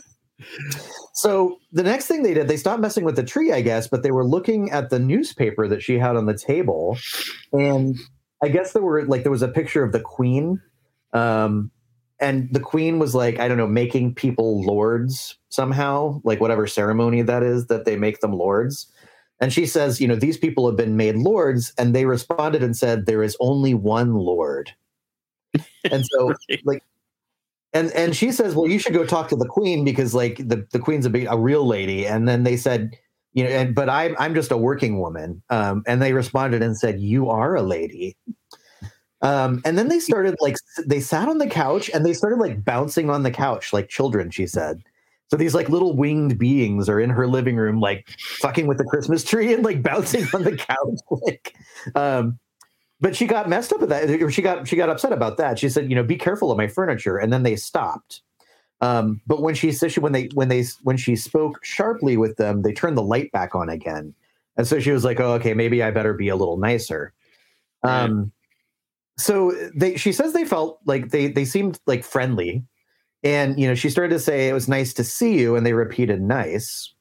Um they they just kind of kept on like picking stuff up like tapes from the tape recorder that she had um and cigarettes and um you know wine and sherry and they were just like messing with stuff in the house. And she asked if they wanted something to drink and of course they said water and they said it three times. So she went to the kitchen and she brought four glasses of water. She wanted she was thinking like well i'm going to give them water and she, she says i'm going to bring a cup for myself to drink to show them that it's not poisoned uh, which I think is very conscientious of her. I don't know if I would like have the wherewithal at that moment to think like, oh, I better drink some too, so they know I'm not trying to poison them. Um, so she she started walking out with the water, and the tray that the cups were on, like she was having a hard time holding it because it seemed to be like magnetized towards them. Um, so she puts the tray down on the table. Each of them pick up a glass. She picked hers up, but when they saw her watching them, they put the light on so she couldn't see them. And then they turned the light back off and put the glasses back on the tray, and the water was all gone. Uh, so then they start talking, and they said, We've been to Australia, New Zealand, and America. We come down here to try to talk to people, but they don't seem interested. And she says, Shall I tell people on Earth about it? And they said, Yes. And they said, We've been here before. We're going to come again. And then they said, Everyone will go to heaven. There are beautiful colors there. So they they put a light on her. Um, that she says they seem to put a light on me to draw out the words that that they wanted to hear. Um, she started getting nervous, and then they were just started talking about like politics and current events. And she says, um, you know, she was saying i i- women are finally going to work, and it's but she says, but it's a man's world. Um, and they seem really interested and exciting about this. And then she said she hasn't gone to chapel or church for a year or two because chapels have pop groups and guitarists these days, and she doesn't like that kind of service. right. So then they told her there's no need to worship in synagogues. And apparently, like she didn't know the word synagogue until she told her husband later, and he said, "Oh, that's like a Jewish place of worship." Um, So Mhm. she said, she said to them, like the Bible is hard to understand, and they seem to know what she meant by that. um, so then they just started chatting, and she was like telling him about like how she uh, used to look after children and and looked after stray dogs. Um, and then she thought maybe they're hungry, so she went to go fetch a plate of mince pies for them.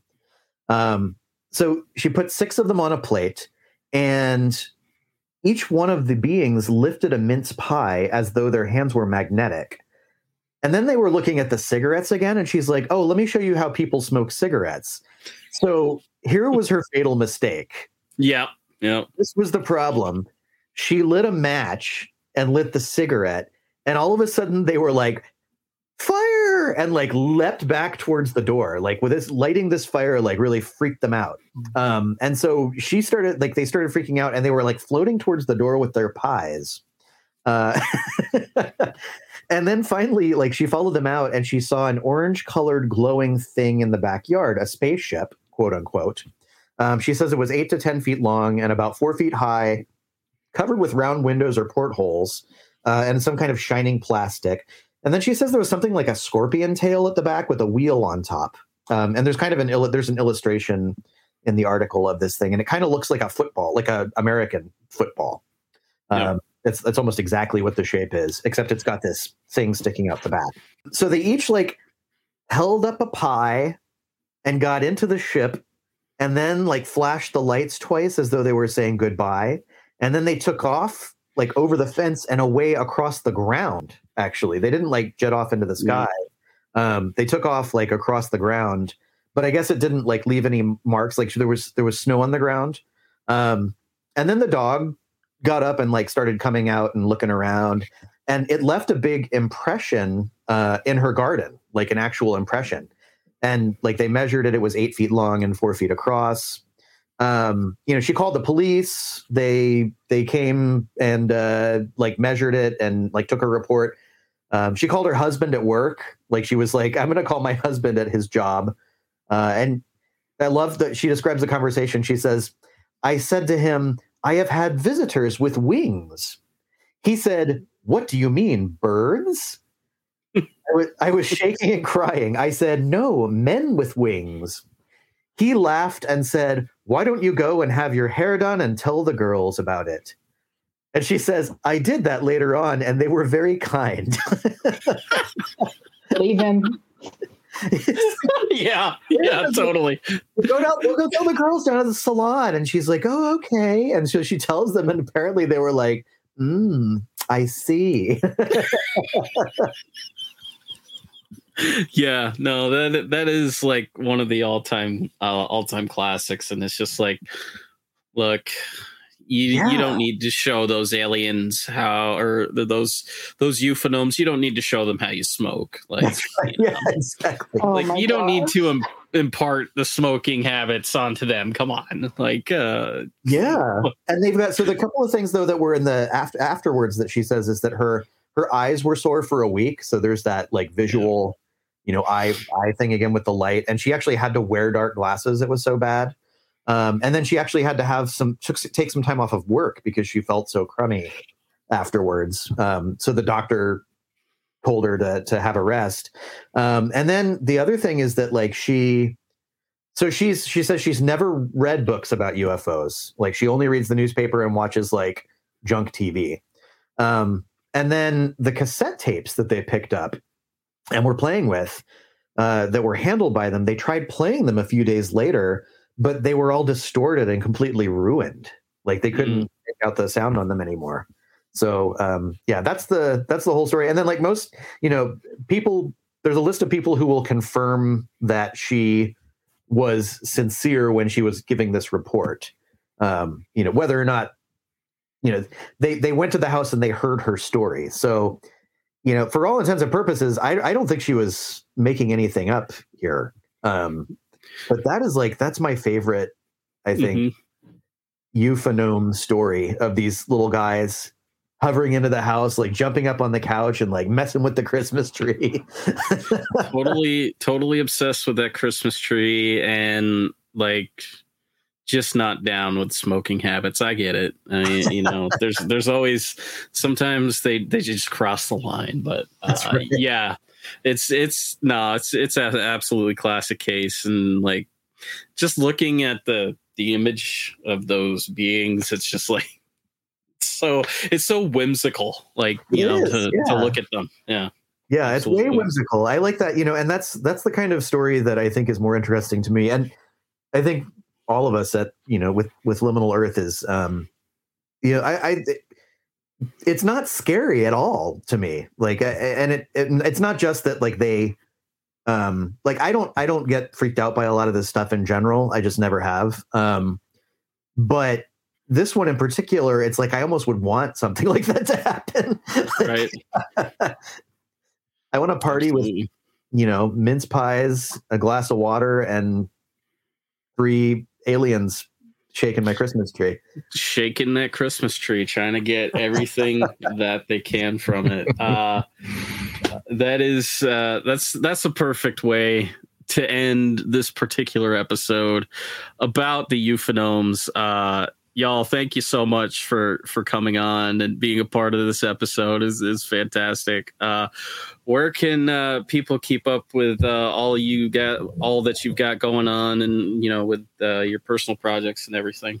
Uh you can go we have a map called liminal earth. You can go liminal earth and people put their crowdsourced uh, weird experiences there. We're on twitter and instagram and all that. And we have a tiktok that we're pretty active on also liminal earth. Um, we also have been doing this thing called woofo wednesday night ufo watch. So you can go to woofo.watch and uh this that's open to everyone. Just like it's a thing to look up into the sky on Wednesdays at 10 p.m. Look for UFOs based on this old John Keel data point thing. And we do like a live stream um, uh, ahead of that, but it's really open to anyone who wants to go out, out there and uh, for UFOs with us on Wednesday nights. Um, we also have a Patreon.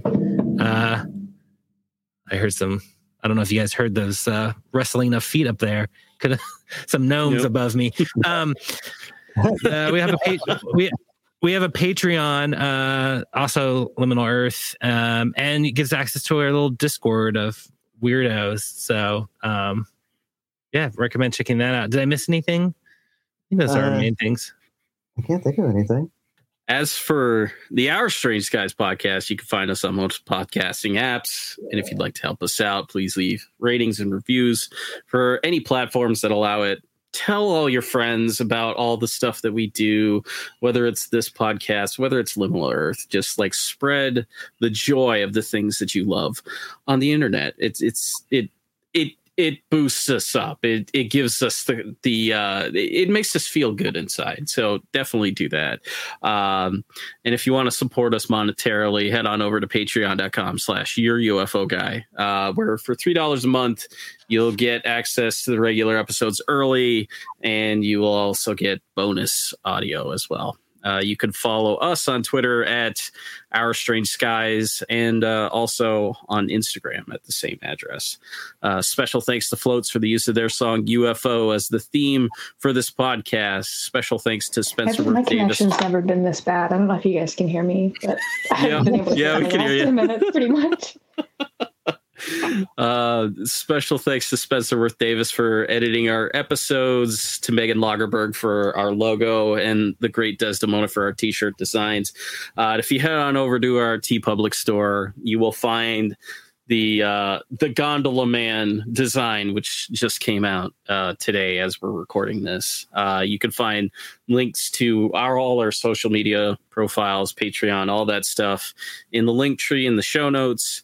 Um, you can also find all the sources that we use uh, for this episode in the show notes as well. And finally, don't forget to look up because you never know what you'll find in our strange skies or in a small clearing in Cennina, Italy.